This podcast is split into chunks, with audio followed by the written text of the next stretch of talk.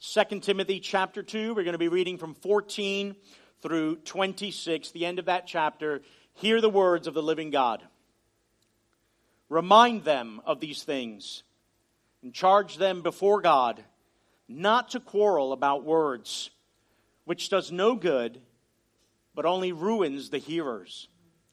Do your best to present yourself to God as one approved, a worker who has no need to be ashamed, rightly handling the word of truth. But avoid irreverent babble, for it will lead people into more and more ungodliness, and their talk will spread like gangrene. Among them are Hymenaeus and Philetus, who have swerved from the truth, saying that the resurrection has already happened. They are upsetting the faith of some. But God's firm foundation stands, bearing this seal The Lord knows those who are his. And let everyone who names the name of the Lord depart from iniquity. Now, in a great house, there are not only vessels of gold and silver, but also of wood and clay, some for honorable use, some for dishonorable. Therefore, if anyone cleanses himself from what is dishonorable, he will be a vessel for honorable use, set apart as holy, useful to the master of the house, ready for every good work. So flee the youthful passions and pursue righteousness, faith, love, and peace, along with those who call on the Lord from a pure heart. Have nothing to do with foolish, ignorant controversies you know that they breed quarrels. And the Lord's servant must not be quarrelsome, but kind to everyone, able to teach, patiently enduring evil, correcting his opponents with gentleness. God may perhaps grant them repentance, leading to a knowledge of the truth, and they may come to their senses and escape from the snare of the devil after being captured by him to do his will. These are the words of the Lord. Now, we opened uh, this chapter, we began our study in the second chapter here, looking at these aspects of Paul's exhortations to Timothy concerning what ministry is like. What are the characteristics of this call that God has placed on uh, Timothy's life to be a pastor, his, uh, Paul's apostolic delegate to the church there at Ephesus? And he opens the chapter by reminding Timothy that he needs to avail himself of the endless stream of grace that is found in Christ Jesus.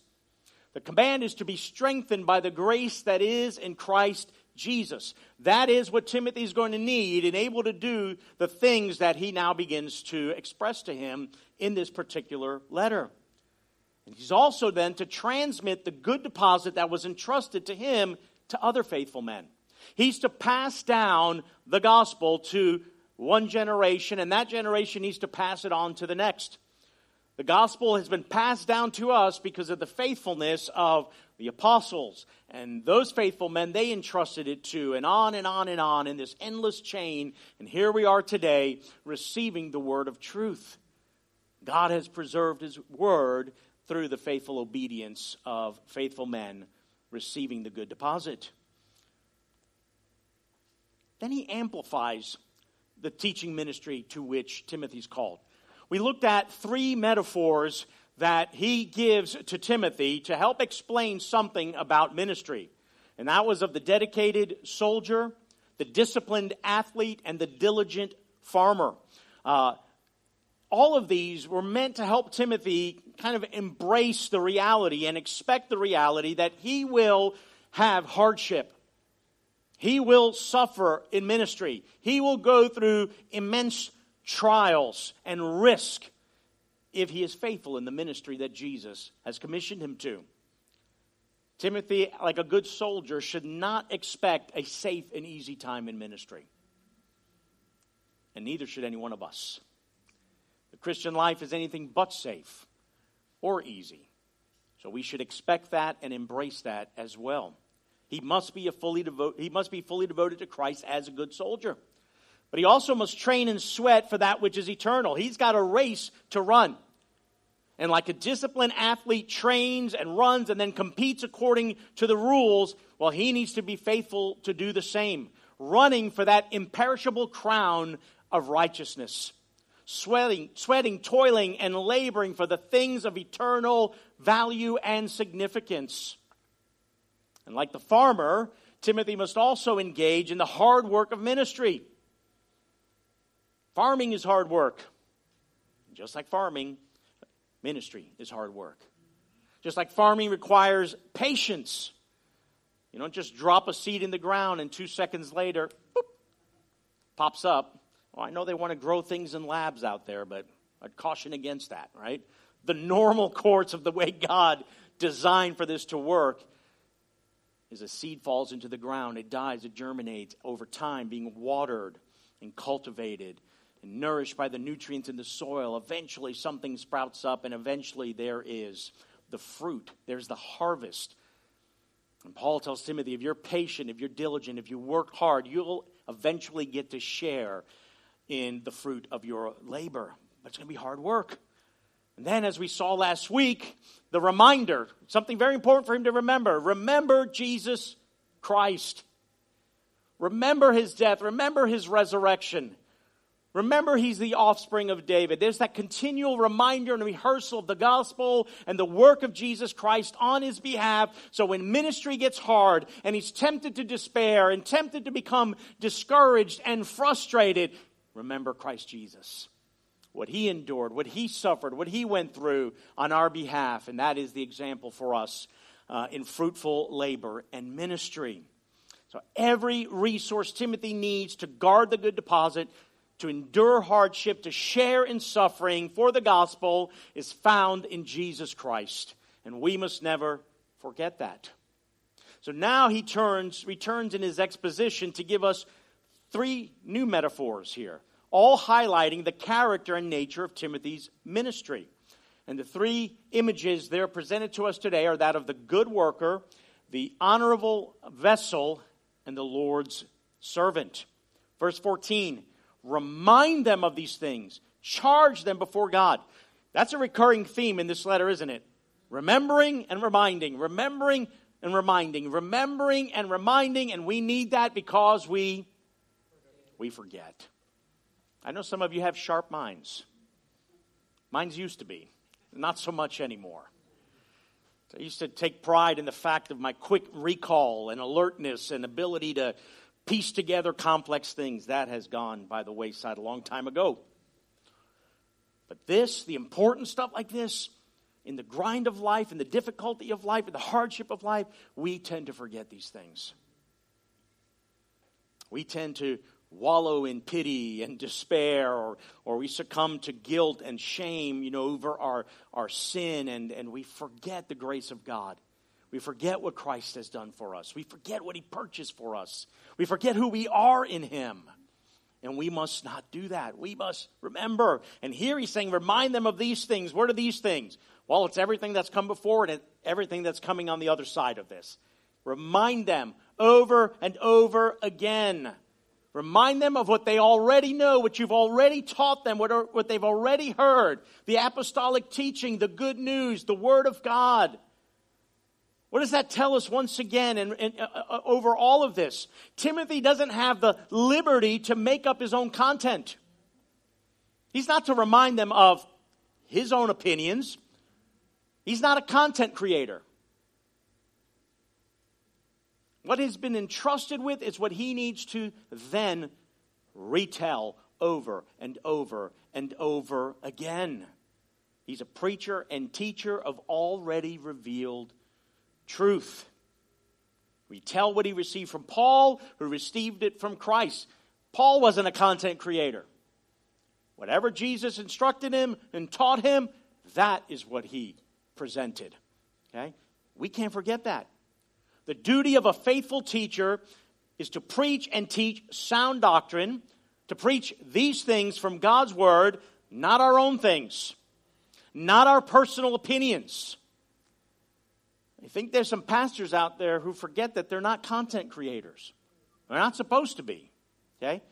Our responsibility, my responsibility, is to remind you over and over again of the content of the gospel, the message contained in God's word. I need it for me. I need to remind myself over and over again, and I need to remind you over and over again, and you need to remind yourself over and over again. Look how Paul this, expresses this in Romans chapter 15, 15 through 18. But on some points I have written to you very boldly, look at this, by way of reminder. He wasn't writing them something new. He's writing to them now to remind them of something that's already been taught to them, that they've already been instructed in. Because of the grace given me by God. Who did he get it from? From God. To be a minister of Christ Jesus to the Gentiles in the priestly service of the gospel of God, so that the offering of the Gentiles may be acceptable, sanctified by the Holy Spirit in Christ Jesus. Then I have reason to be proud of my work for God. Look what he says in verse 18 For I will not venture to speak of anything except what Christ has accomplished through me to bring the Gentiles to obedience by word and deed, by the power of signs and wonders, by the power of the Spirit of God, so that from Jerusalem and all the way around to Illyricum, I have fulfilled the ministry of the gospel of Christ. What's he saying there? I didn't deviate. I didn't deviate from what Christ instructed me to teach. He commissioned and called me to be the apostle to the Gentiles to take this gospel message. It's the ministry He's entrusted to me. It's His grace. It's His gospel. I was just faithful to do that. What he told me, what he instructed me, that is what I taught. And I didn't venture to go off into my own little personal revelations here. He fulfilled the ministry instructed to him. What happens when you don't continually retell and remind others of the gospel? What happens when a teacher who's supposed to be doing this ceases to do that? Like, what's the alternative to faithful gospel preaching and teaching. Well, that's the substance of the charge that Timothy is to give to these people that Paul is going to reference here. He writes, and charge them before God. So remind them all of these things and charge them before God not to quarrel about words. Not to quarrel about words. Now, that, that quarrel about words literally translates as word battles. Word battles. There is an argumentation, a quarreling taking place here about words. Well, what kind of words? Well, we're going to see some of those here in a moment, right? Uh, the teacher who abandons the faithful teaching of, of Scripture, the, the, the, teacher who drifts away from Scripture as the primary source uh, of instruction, the primary source of ultimate authority, will do much damage to the church. These people will engage in word battles, which are foolish and ignorant arguments, controversies, quibbling over minutiae and personal revelations and human speculations, rather than what they should be doing, which is to be coming back over and over again to the word of truth. Teacher who leaves biblical revelation begins teaching human speculations what they end up doing is dislodging God's word from being the ultimate standard and authority for what is true. Because then the ultimate standard and authority of what comes true is not God's word, but personal prophecies, personal revelations, personal interpretations, personal opinions. That's not a faithful teacher. The word of God is not the ultimate standard, then people will fight over all kinds of issues and present their own experiences and opinions as the authoritative standard. Well, God told me. If I had a dollar for every time I've heard that over my 37 years of serving the Lord, God told me. God told me. It's funny how what God told you is not even God's word, but somehow God told you. And most people say God told me because they're the ultimate authority. It's not God's word any longer. And who are you then to question that individual? Well, God told you. What do you want me to do? I've had people over the years come to me and say, Well, God told me I need to do this. And I'm like, Well, why are you coming to me then? I mean, you just played that trump card. God told me. Well, oh, great. That's supposedly the highest authority, then, you know. No. That can't be our ultimate. Someone's subjective experience, someone's voice that they claim to have heard, is not the standard, the ultimate standard of what is truth. The faithful teacher is going to come back over and over again to what's already been revealed. Without the Word of God, without the Word of God, with, with the Word of God rather being set aside, there's not going to be a common source for authority to judge whether someone's experience or opinions or revelation or word or whatever it might be line up with God's Word. How will we know if it's truth or error if there isn't an ultimate standard? A standard that all of us say is the highest standard. God's Word must be that. God's word must be the ultimate arbiter of what is true and biblical, or we will fall right into what he talks about here quarreling about all kinds of things, arguing about all kinds of, debating about all different kinds of things. And we saw this in 1 Timothy, that right out of the gate, in his letter to Timothy, there, he instructs him to deal with those who are teaching a different doctrine arguing about myths and endless genealogies, which he says promoted speculation. Now, there's good things we should be speculating about, but not about already revealed things. Not already about the word of truth that has been entrusted to us and handed down to us. There's no room for speculations there. That's not open for debate. It is if you set God's word aside, though, as the ultimate standard of what God has revealed. So there's a problem here at Ephesus because he's now circling back to this in this letter. Now, this is about two or three years after 1 Timothy uh, was written. Again, a reminder of where Paul finds himself in this moment. He's in a dungeon awaiting his execution. So his, his care and concern for the people of God here, once again, that they don't shift from the gospel that they don't deviate from apostolic teaching, what's already been revealed, right? Because it's a big deal, and it's probably having devastating effects there in Ephesus. It certainly was having devastating effects in other churches at that time, and it certainly is having devastating effects in churches today. Why is it so bad to allow people to engage in these word battles? Why don't we just allow people who have claims to personal revelations? And look, I come from that background. Everybody and their mother had their own private revelation of something or other. You know, why don't we allow that as authoritative teaching and instruction here? Look at the effects of false teaching in the church just in this little passage here. And it's not the only one. Go through all the pastoral letters here, the, these three, go through all of apostolic teaching, and you will see the, these similar themes come up time and time again. Verse 14 speculations reverent babble, all of these things, controversies, does no good. What kind of good does it do? A little good? No, no good. It's good for nothing, right? It literally means it's not profitable. There's no gain, right? Verse 14, it ruins the hearers. Those who hear it, and it's not just listening to it, but it's who receive it, right? Who take it in, who begin to accept it as uh, valid and authoritative, it ruins them deep spiritual ruin takes place. Verse 15, it leads people into more ungodliness. Remember, the goal of faithful gospel preaching and teaching and instruction is to lead people to godliness. This has the opposite effect. It leads them to more and more and increasing ungodliness. Verse 15, it spreads through the church like gangrene. Is gangrene a good thing?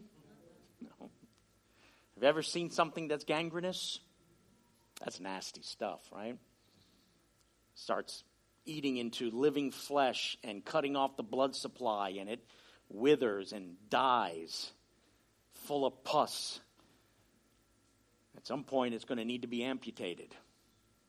Well, this kind of stuff spread in a church is ruinous to a fellowship. Verse uh, 18 the faith of some will be upset, right?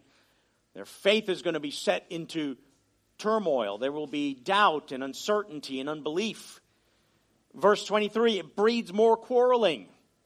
And anytime you have quarreling, right, you're going to have divisiveness, division. And in verse 26, those who teach it and those who receive it are said to be ensnared by the devil. It's why faithful teachers must zealously guard the truth. Must continually preach and teach and reteach and retell and remind and re remind God's people of what they've already heard. But bear in mind, this isn't just for preachers, teachers, and pastors. This is for all of us.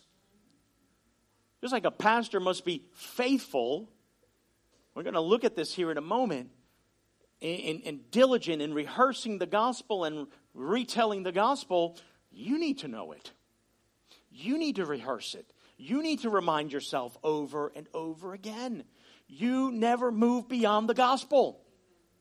You don't ever get to a place where the gospel is no longer irrelevant. That wasn't just for when I first came to faith in Jesus Christ. Now I go to the deeper things. Oh, what is this numerical value of the Hebrew word tell me for my life? You don't need that. You need the gospel. You need to rehearse what Jesus has done for you.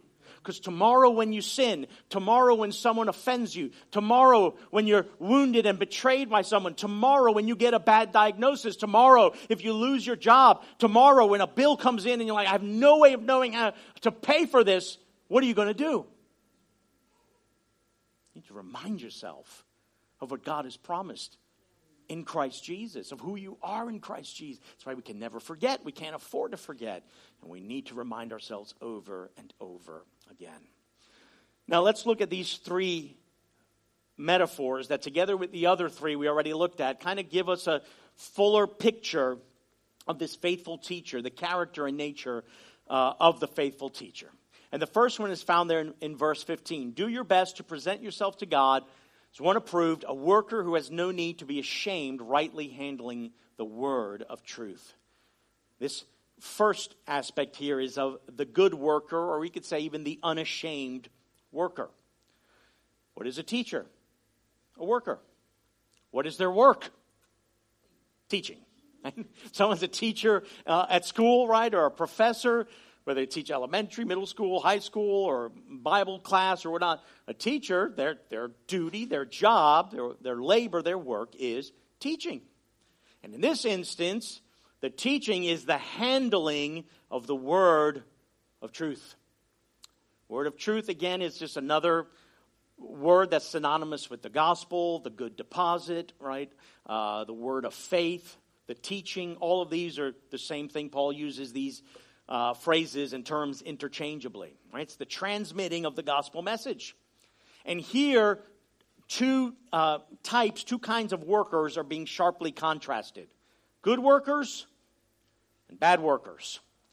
The good worker is one who is said to be approved.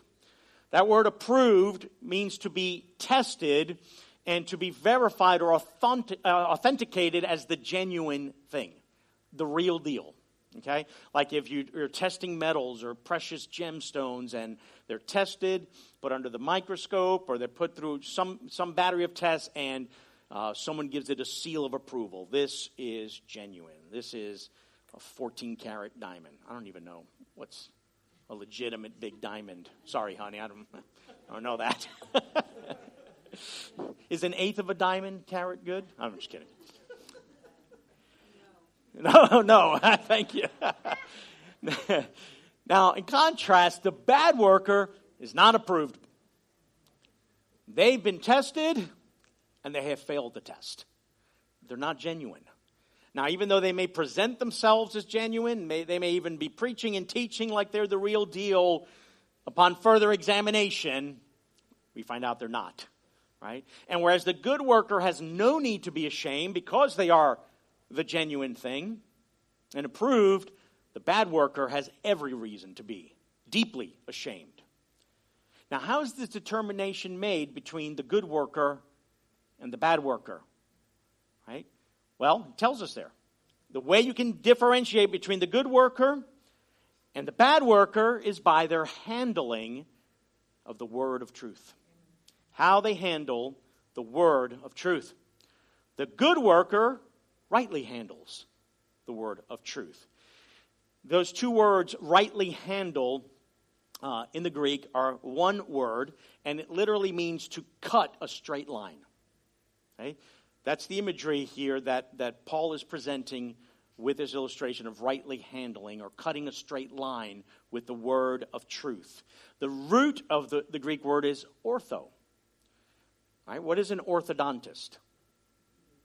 Someone who takes teeth that are like this and it straightens them, right? What is orthodoxy? We call it right teaching, but more than anything, it is teaching that is straight and aligns with God's Word. And we consider that and we call that orthodoxy or orthodox uh, teaching. The idea here is of a straight path, okay? Or cutting a straight path. The word of truth is a straight path.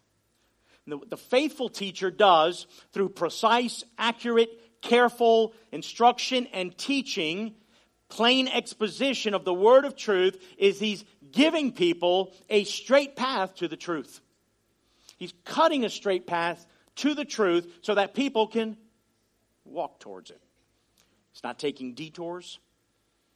He's not creating all different ways around this thing. He's not making left turns and right turns. No, he's taking a straight path to the truth so that people can see it and walk in it. He gives his utmost attention and care that he is both staying on the path himself and making it easy for others to follow along the straight path. He tells Timothy, Do your best. Now, when someone tells you to do your best, what are they expecting? You do your best, right? That you give attention and diligence and care to what they're being asked. Do your best to vacuum the house today. Or else. How many of you have heard that one? No. We're going to do your best. As a child, when a parent tells you, do your best, the expectation is you're going to give it your all. You're not going to slack off. When you should be working, you're not daydreaming, you know, or doodling or doing something else other than what you should be doing. Do your best to present yourself as a worker approved by God. Okay? He must sweat and toil in the preparation and delivery of God's word. Preaching and teaching God's word is hard work. Now I know there's some of you saying, "Well, you Dan, you only work on Sundays. Your job's on Sunday." Well, this aspect of it is the preaching and teaching element right here, though, did not begin right now. That preaching and teaching began with study and prayer and preparation and a labor behind the scenes that none of you get to see. It's hard work. There is toil involved here. Now, is it really hard work? Yes, it is. It's not like digging a ditch or some other strenuous manual labor job. Not like that, not in that case. But make no mistake, it is. The faithful preacher isn't just downloading a message from sermons.com. They're poring over the text. They, they are needing to understand fully what is God's word saying? What does it mean? Go back to what we talked about in our series at the beginning of this year. How do we be, even begin to understand God's word? How do we feast upon the word of God? It requires diligent study and preparation. I've got to understand it before I can even begin to open my mouth and help you to try to understand it or make sense of it. And then I need to organize it in a way, right? Because if you just read this passage, maybe immediately it's not all rel- uh, you know, relatively uh, apparent to you what Paul is instructing here. I'm trying to connect other pieces of these pastoral letters to this. It takes work. Some weeks more than others. I've been preaching a long time. And there are some, some weeks where I'm really scratching my head because I'm like, I don't know if I've got a full grasp of something here yet. So I need to keep working. I need to keep laboring here. Right? Yeah, we're not downloading a message. I know there's some guys out there who do, but faithful teachers don't do that. 1 Timothy 5.17, recall uh, this that Paul mentioned there in 1 Timothy 5.17 says, Let the elders who rule well be considered worthy of double honor, especially those who labor in preaching and teaching. It's a labor, it's work. It's hard work also because you have to handle the Word of God with great care. This is not to be flippantly delivered, casually delivered. The material is not mine, the content is not mine. And the material, some of it, can be very offensive. Because God's Word does offend, doesn't it? some of it's controversial. There's a lot of controversy surrounding things God's Word says. So, certain passages need to be treated with an extra care or an extra way of presenting it in light of that. It's hard work because, like the farmer who sweats and toils working the ground, great patience is required to see the harvest. It's not readily apparent at times. Can't always see immediately the results of faithful teaching and preaching. I'm trusting God it's there. I'm trusting it's, He's working it in your life, but I don't always see that immediately. I don't always see the fruits of that immediately. So, guess what? I've got to continue to encourage myself in that. There's some people who've been with us here a long time, and I'm like, man, I haven't gotten that yet. And I got to be continue to be patient and prayerful and diligent in my own study. Because guess what? Sundays come every seven days. I don't know if you knew this. I've got to do this. And guess what I'm doing this week? The next one's already on my heart and mind. I'm ready preparing for the next. It's an ongoing week in and week out, year after year. I had a pastor ask me a couple weeks ago, How many messages have you preached? I, I, truthfully, I have no idea. I, that's not something I keep track of. Um, but at least in our time of Sent Church, probably about a, close to a thousand just here. That's not to account for Bible studies. You know, and other times I've been called on to preach in other environments. And then I had about another 15 years of ministry before that. And some of that, when I was in youth ministry, I was preaching every single week. So it's a couple thousand, I don't know, 2,500, 3,000. Who cares? I mean, the point is, it's, it's a labor that's taking place over time. And some of that just always see immediately. So there's patience required here. Right? We're working to please God, not man. The good worker, the faithful teacher, desires to be faithful, not funny, not flashy, not famous. Faithful, faithful. The work is unto the Lord. Recognizing that I'm going to have to give account to the Lord. Everyone who teaches and preaches and instructs from God's word will one day have to give account to the Lord how they've handled the word of truth. James chapter 3, verse 1. Look at this warning. Not many of you should become teachers. Amen. My brothers, for you know that we who teach will be judged with what? Greater strictness, greater severity. That verse keeps me up at night. yeah. Think about that. Pray for me. Pray for pastors. Pray for those who labor in preaching and teaching.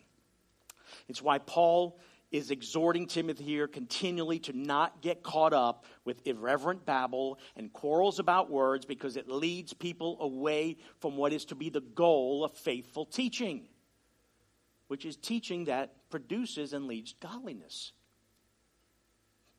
Godliness is the goal. I want people to grow in their faith, to mature in their faith, to grow in Christ likeness. And that other stuff is a distraction.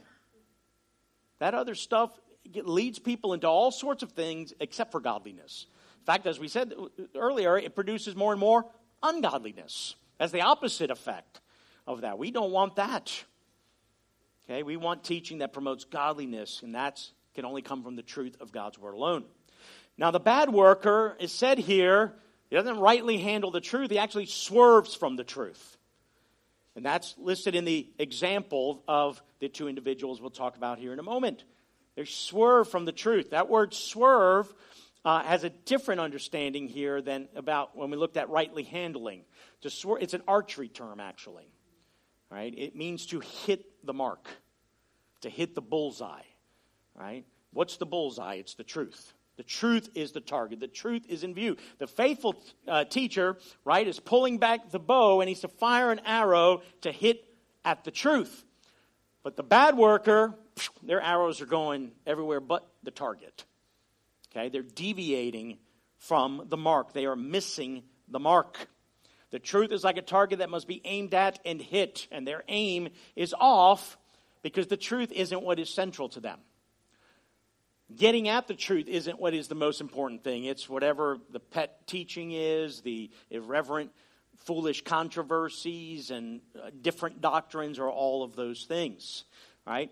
Uh, they don't hit the bullseye of truth. Instead of cutting a straight path, like the good worker, their paths are crooked. So you don't arrive at the truth.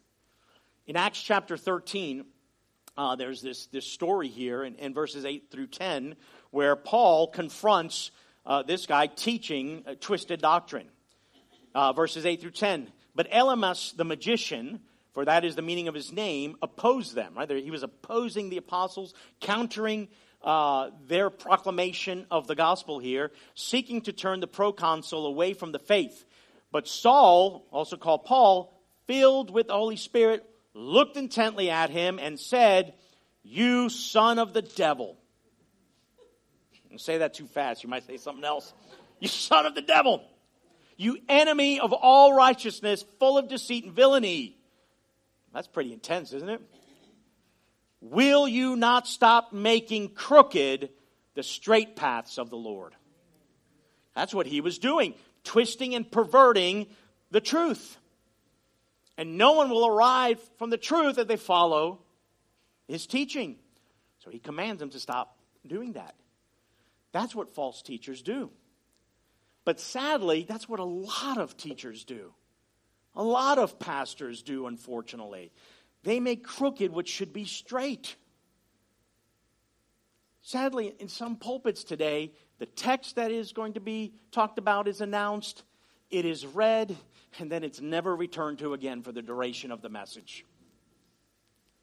You got stories, you got jokes, you got personal anecdotes, but no clear exposition of the text. No straight path for the people to follow and go after. It's crooked paths. It's crooked paths. And I know people like communicators that are entertaining, but you're not here to be entertained. That's not the goal here. That's not the goal. It's the truth. It's the truth. It's to point you to Jesus. It's to, for you to walk in the way. Okay? In other places, the, it doesn't matter what the text is, it's going to get steered off into whatever the uh, pet, you know, hobby horse of the, of the preacher is. I know some pastors who, whatever, it doesn't matter what the text is, they're off to talk about what they always love to talk about. It could be politics, it could be it could be about anything, okay? Uh, but they always turn every text kind of goes off in that direction, you know. I kind of serve with someone like that. Doesn't matter what, doesn't matter what the text was. It ended up in what he always loved to talk about, right? And not every text is about everything, right? Or in some places, the text is ripped from its context and then misapplied or the text is read and it's imme- immediately moralized. Here's the moral lesson in the text when it has nothing to do with that. Okay? Those are crooked paths. Some do it unintentionally. A lot of those guys do. Most do it intentionally also. Because they have a bent they want to go on and they want to take the people there.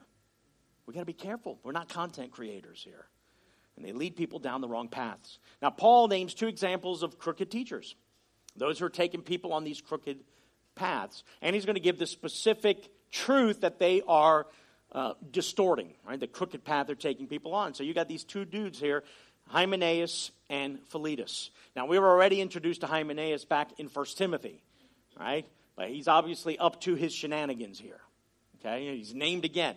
Two times your name is written in Scripture and not for anything good, right? Not, not good, right? Um, what were they saying? Well, they were teaching that the resurrection had already happened. Now, obviously, he's not talking about Christ's resurrection. Yes, that had already happened. What he's talking about is the promise of the future bodily resurrection of the saints. What Christ had promised, what Paul preaches and teaches in 1 Corinthians chapter 15. We talked about this last week. The, the, the importance of the centrality of the doctrine of the resurrection. This is foundational for our faith. And they were saying, no, no, no, it's not a physical bodily resurrection. They spiritualized the resurrection. It already took place. Right? Everything is realized in the promises here and now. It's not a future off thing, uh, far off thing. It's not something that we're looking at towards the return of Christ. It has already taken place. And Paul is saying what they're doing because they're teaching something crooked, they're missing the mark, they're not hitting the word of truth, it is upsetting the faith of some. Now, think about the hope of the resurrection for us as believers. Our physical resurrection from the dead at the return of the Lord, and there might be different ideas of what that looks like. Or do our bodies who've been cremated rematerialize? And does he reanimate dead corpses? I have no idea. What I do know is he says it's going to happen. He will physically raise us. These corruptible bodies will be raised incorruptible. Right? It's proof positive of Christ's physical resurrection from the dead. If he didn't physically rise from the dead, there's no way you and I are going to physically rise from the dead. If there is no physical bodily resurrection, then there was no physical resurrection of our Lord Jesus Christ. And his resurrection was not spiritual, it was a bodily resurrection from the dead. Which is why he could tell Thomas, hey, put your hand over here, man. Stick it in my wounds. See, this is my real body. Okay? It's a big deal. It's more, we talked about that last week. It's foundational. And that kind of teaching that they were doing, he says, spreads like gangrene slowly spreading like this infectious disease, and it's going to bring death to the fellowship if it's not cut off. That's why faithful teachers need to immediately deal with false teachers and false teaching and warn of those things because you'll be going off on a crooked path. It's the continual exhortation be careful what you're listening to out there. The Puritans of old never had this problem because they would preach for three hours and, and they would preach multiple times throughout the week, and people, the, the source was one place. Now, if that teacher was off, then yeah, they were, they were going off on a crooked path. But today, you have access to millions of teachers 24 7. You get tired in the middle of the night, you're not falling asleep, you can pop on YouTube and you can watch anyone at any time. And I have no idea what you're listening to. And that is something that concerns me greatly. Right? Because I know some, there's some who love to consume hours and hours and hours of different podcasts and teaching. And my prayer is that it is sound doctrine and sound teaching. And I'll say amen and praise God for that. Okay? And if you want to know who to listen to, I have a whole host of guys I'd recommend to you. Okay? But you got to be careful what you take in because it can lead you off in a different path. There is truth, there is error. There's a straight path, there's a crooked path. There's a bullseye you can hit in the target of truth, and you can miss it by a mile. There's truth that leads to godliness, health, and life, and there's falsehood that leads to ungodliness, disease, and death. We need to stay on the path of truth. And it's not just me who needs to be diligent in my study, you need to as well diligent to know the word, consume the word, meditate on God's word. Take it into your heart, brothers and sisters. Be careful how you treat God's word. Okay? And for sure, avoid false teaching. But we must not despair. I can imagine in this moment, you know, of all these continual exhortations that Timothy is reading, Beware. Stop that guy. Charge that guy to stop teaching false doctrine, different doctrines. Hey, avoid this, avoid that. That's overwhelming. But, but there's good news. There's a great comfort that Timothy and you and I can, can rest in, right? Because those who truly belong to the Lord, God's going to take care of them.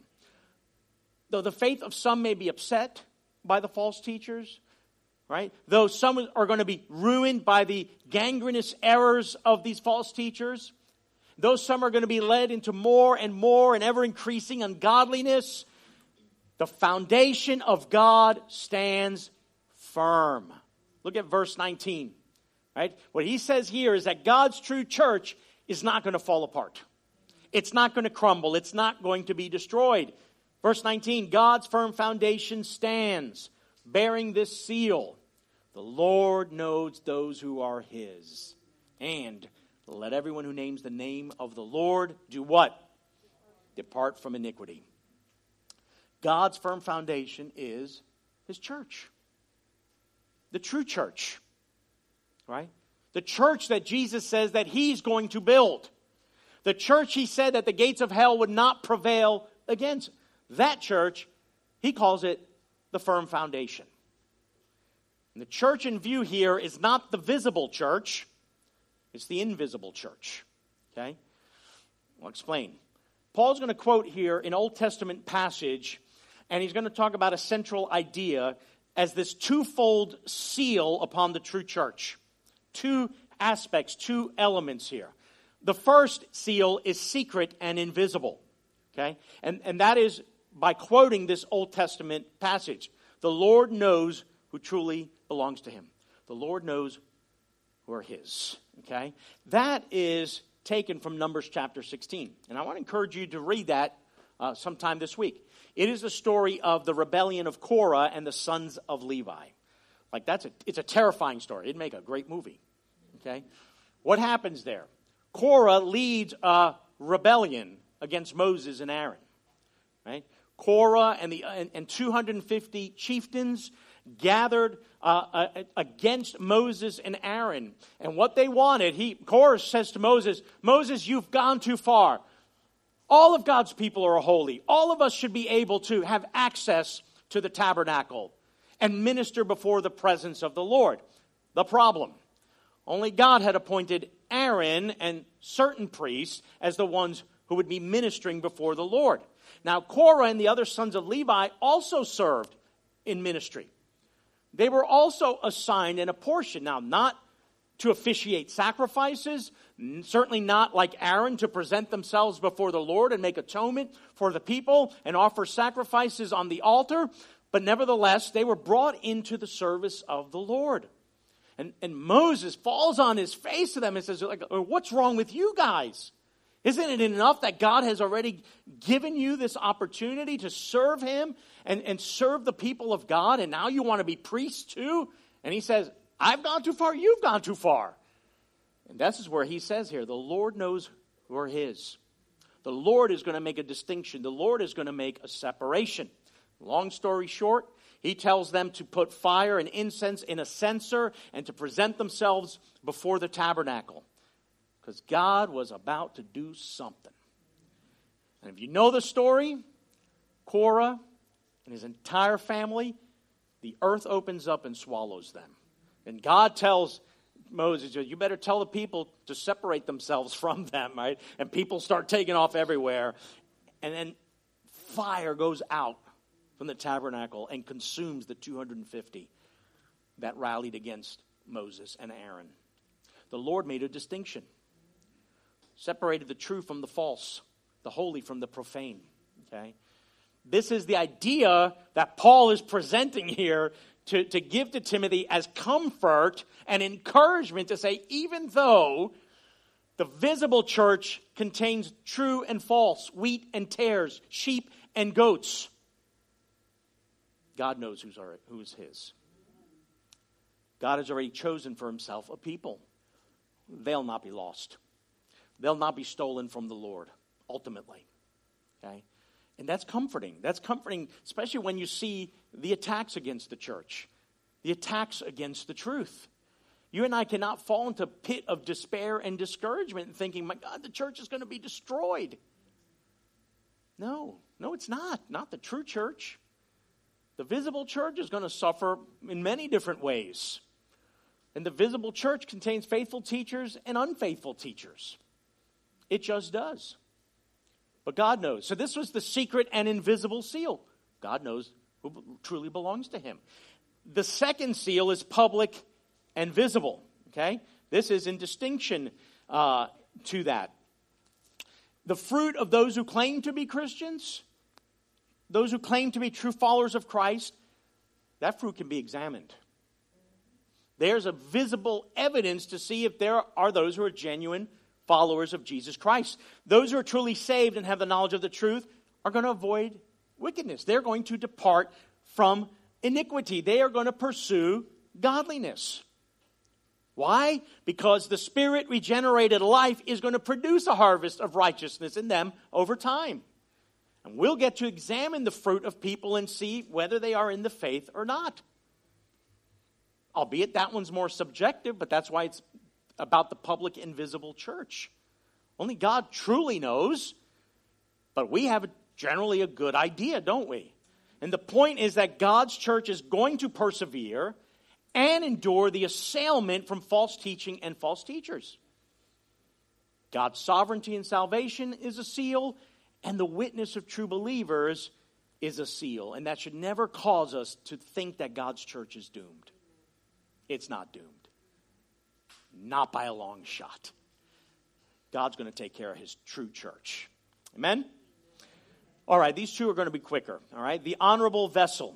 All right, verse 20 through 21, and this aspect here of these vessels in the house, in the great house. All right, and it's pretty straightforward imagery uh, because it's about the purity of faithful teachers, right? The purity that they should possess so that they could be honorable vessels and fit for the Lord's use. Now, our homes are filled with many different types of vessels, okay? Or articles or utensils, call them whatever you want here, right? We have pots and pans, all different kinds. Some of you have got really nice ones that you bring out on special occasions, just like fine china. And uh, you've got the nice gold or silver forks, you know, that are hidden in the nice little velvet covered thingamajiggy in a drawer and like only when the king and queen come, then that's when that stuff gets broken out. But then there's the common stuff, right? Our everyday use. It's not fine china, it's plastic cups, right? The IKEA utensils and stuff like that. Maybe even paper plates, I don't know, and, and cups. Uh, but there's the common, everyday, ordinary use, which in, in here is called dishonorable use. And then there's the fine stuff, used for special purposes. That's the honorable uh, on, used for honorable and special occasions. Now he says in the great house. Well, what's the great house? What's the great house here? It's the church, the house of the Lord, right? We saw that in 1 Timothy chapter 3. It's called the household of God, right? The great house here is the church. But in this view, it's the visible Christian community. Because, as I said, the visible Christian community is a mixed bag. There's true and false mixed in. There's, again, the wheat and the tares. Isn't that what Jesus said? The wheat and the tares are going to grow up together. They're going to be indistinguishable possibly in the here and now, but at the time of the harvest, no, they're going to be separated. There's sheep and there's goats. There's faithful teachers, there's false teachers, okay? All of that is there. So in this metaphor, which is kind of a shift from the good worker, it's still talking about the two types of teachers the good worker, the bad worker. Here it's the honorable vessel and the dishonorable vessel, okay? The authentic and the false. The Timothys represent the honorable. The Hymenaeus and Philetuses of the world represent the dishonorable uh, vessels, right? Why is it called teacher's vessels? Well, think of a vessel just as an instrument. It's an implement you use for something. And that's what teachers are. They are implements, instruments in the hands of the Lord to serve God's people. Okay? Uh, that's what Jesus calls Paul in Acts chapter 9 15 when he sends the prophet to commission Paul after his conversion. The Lord says to him, Go, for he is a chosen instrument of mine to carry my name before the Gentiles and kings and the children of Israel. That's exactly how Paul saw himself. That's how, exactly how you and I should see ourselves. We are instruments of the Lord, okay, for His use. And faithful teachers are considered the honorable vessels that have been consecrated, set apart as holy, eager to serve God, and be used for His glory. But he says, well, how does one become an honorable vessel then? what is the condition for being an honorable vessel? Well, he says there, if they cleanse themselves from what is dishonorable. They cleanse themselves from what is dishonorable. Now, what is the dishonorable here? Is it sin? Yeah, it's all of that impurity, uncleanness. But keep in mind the context of what we're dealing with here. We're talking about good workers, bad workers. The bad workers are those who are teaching false. Okay?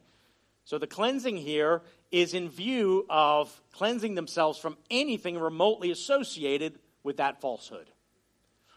So it implies both life and conduct that needs to be cleansed. And that would be consistent with everything that we've seen in the pastoral letters so far uh, up to this point. Life and doctrine are to be uh, cleansed, to be made a vessel of honorable use. That would be consistent with the qualifications of elders that Paul already instructed Timothy. Remember, I said it? The life, the character, the conduct of the man is the job, is the job description. Okay? Same thing here. And his exhortation that we already looked at in 1 Timothy chapter 4, 16, where he tells Timothy, keep a close watch on yourself and on the teaching. Life and conduct need to be watched, need to be guarded, need to be cleansed. Faithful teachers avoid falsehood and error. They don't engage in the irreverent babble of false teachers and the controversies and all that stuff. They pursue purity of life and doctrine.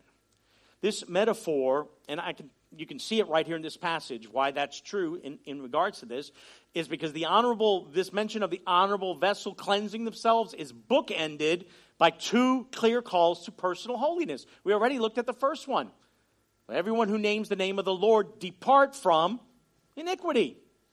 Pursue holiness, pursue godliness, pursue righteousness. Depart from what's false, depart from what's unclean and unholy.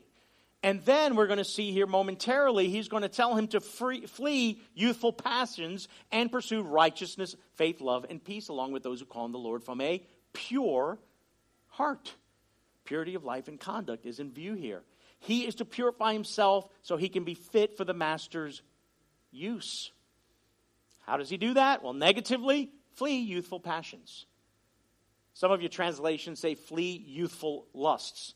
And immediately when we see that, we think, oh, he's telling them to flee sexual sin and temptation.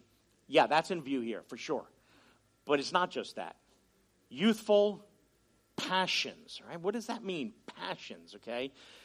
It's not just about sexual sin and lust, though it includes that, okay? It's also fleeing, running from all of the wayward impulses of youth. Like what? Well, temptations to quarrel about everything, to argue about everything, to engage in foolish, ignorant controversies, the temptation to respond harshly to a critic, to respond in an unkind way when challenged by his opponents. It includes the temptation to impatience, arrogance, contentiousness, stubbornness, and recklessness. He's to flee those things, all of those youthful impulses all of those carnal drives that would be antithetical to a life that is pursuing practical holiness, pursuing cleanliness, a cleansing in their life and conduct and their doctrine. Okay? Honorable vessels cleanse themselves from everything that is not Christ like.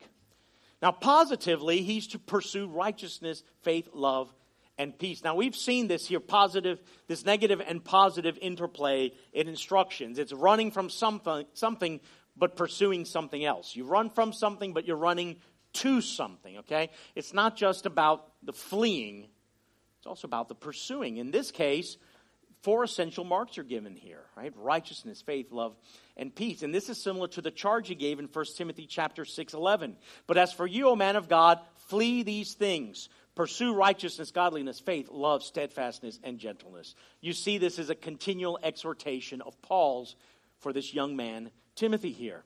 Flee to escape the snare of youthful passions and chase after what is good. Run from spiritual danger and run to and run after what is spiritually good.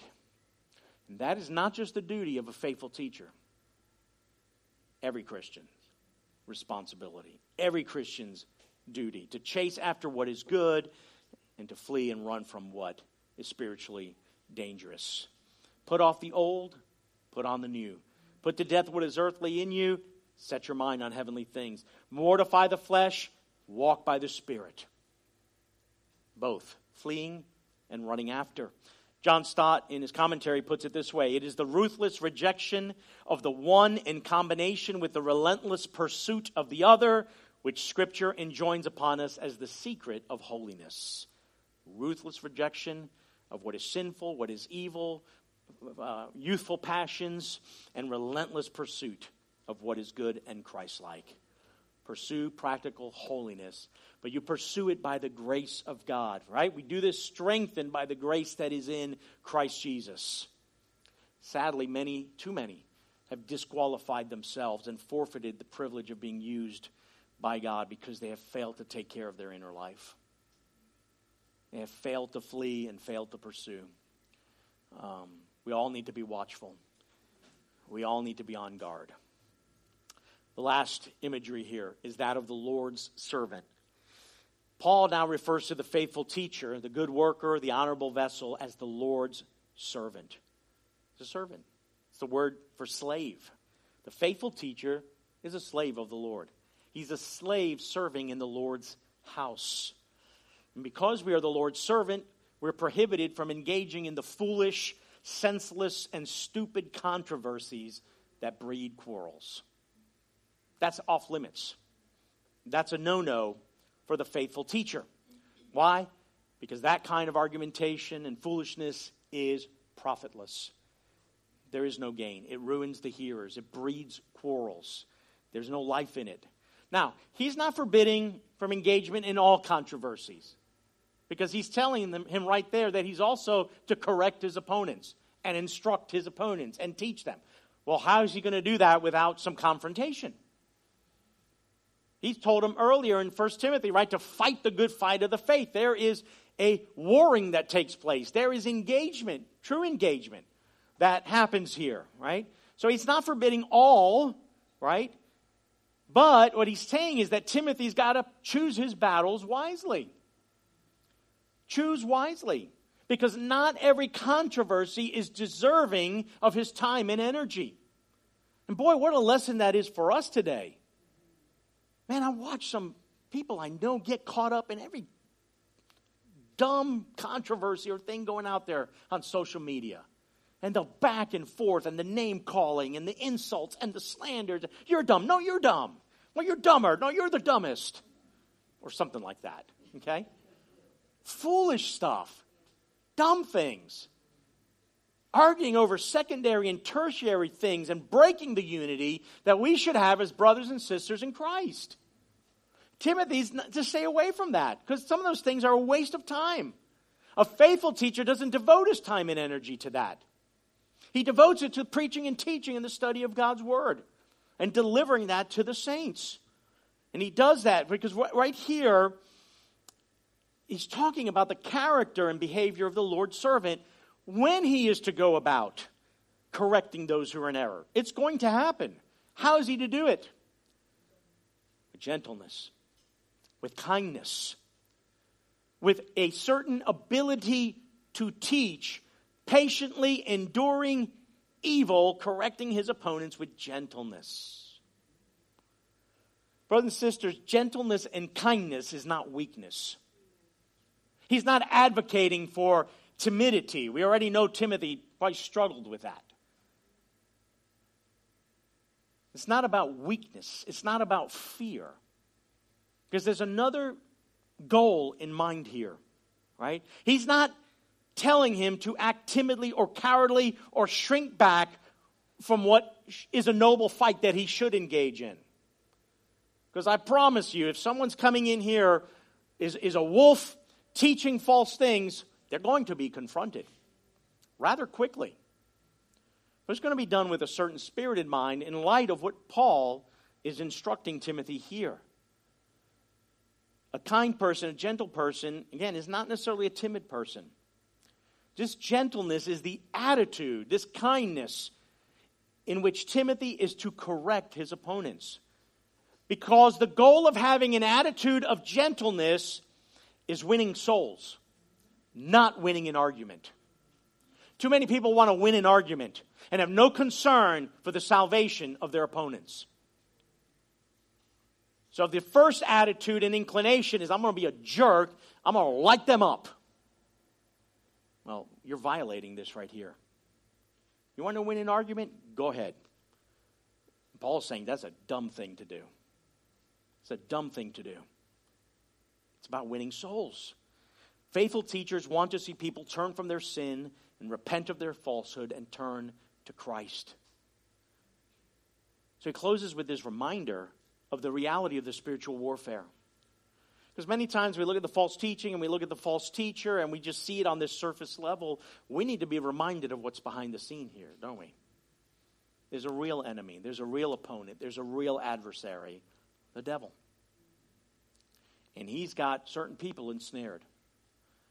He's got them, they have fallen into his clutches. They're in the grip of his clutches. They've fallen into his trap. And we should desire to see them delivered. We should desire for them to come to the knowledge of the truth. This is why an ability to teach is necessary. This is why the correction comes with gentleness at first. There may be a point like where Paul got in Acts that we read with Elymas. I mean, he said some pretty strong things to him there. That would be classified as not nice. But it probably didn't start there, right? It probably started with gentle rebuke, loving and gentle correction. And then he had to bring out the bat. That may be necessary. If there's no repentance, if there's ongoing, you know, uh, uh, trying to deceive the people of God at some point, a shepherd's got to do shepherding things. Take their staff and you know what. Okay? A beatdown will ensue. But that's not the starting point, is it? No, this is the attitude here. This is the heart, and that, right, is the heart of Christ and how he deals with us. How did Christ deal with us when we were his opponents? With compassion, with gentleness, with patience. We're to do the same things. The call to ministry is arduous, it's labor intensive, fraught with many challenges. False teaching and teachers will need to be confronted. As dedicated soldiers, disciplined athletes, diligent farmers, we can expect results as we devote ourselves to the ministry, as we work hard, as we sweat, as we labor, as we toil. As good workers, we need to be accurate and clear in our exposition, cutting a straight path to the truth, right? Uh, and only then shall we be approved by God, right? Workers who have no need to be ashamed. If we cleanse ourselves from what is dishonorable, we will be useful to the master of the house. We pursue righteousness and love and peace, and we, we cleanse ourselves in life and character and conduct. We're going to be fit for the master's use.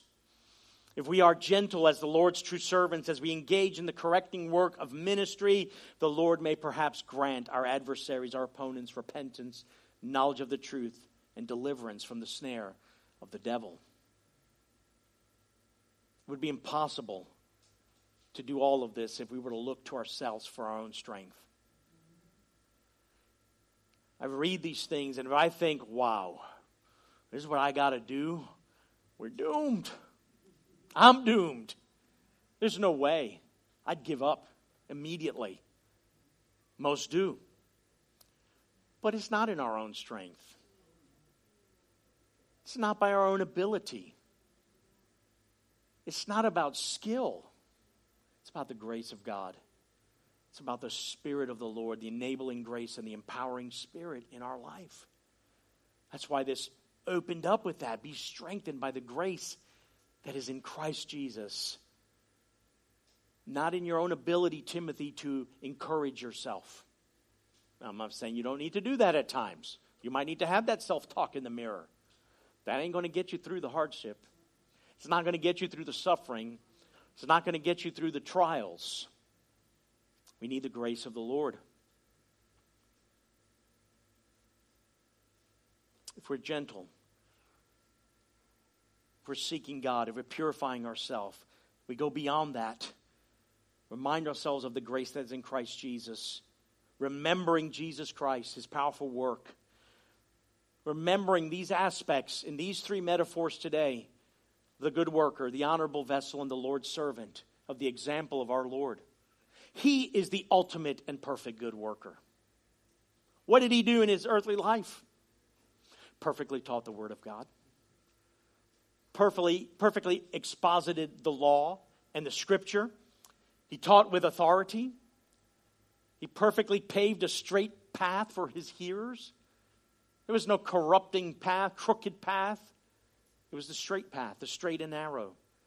He was the ultimate and perfect, honorable vessel, set apart for the Father's purpose, for him to rescue hell bent sinners. Walking in holiness, so that he could empathize and sympathize with our weaknesses, yet be without sin. He was the ultimate and perfect servant of the Lord, submitted to the will of the Father exemplifying gentleness and lowliness of heart. We find him there before his adversaries on his march to the cross, silent. No need to speak a harsh word, no need to defend himself. The true Lord's servant from Isaiah's servant songs. He demonstrated that for us. And by his glorious work, he has destroyed forever the power of the devil. And we can praise God that his church will never, ever be destroyed. The church of Jesus Christ will triumph because he has triumphed.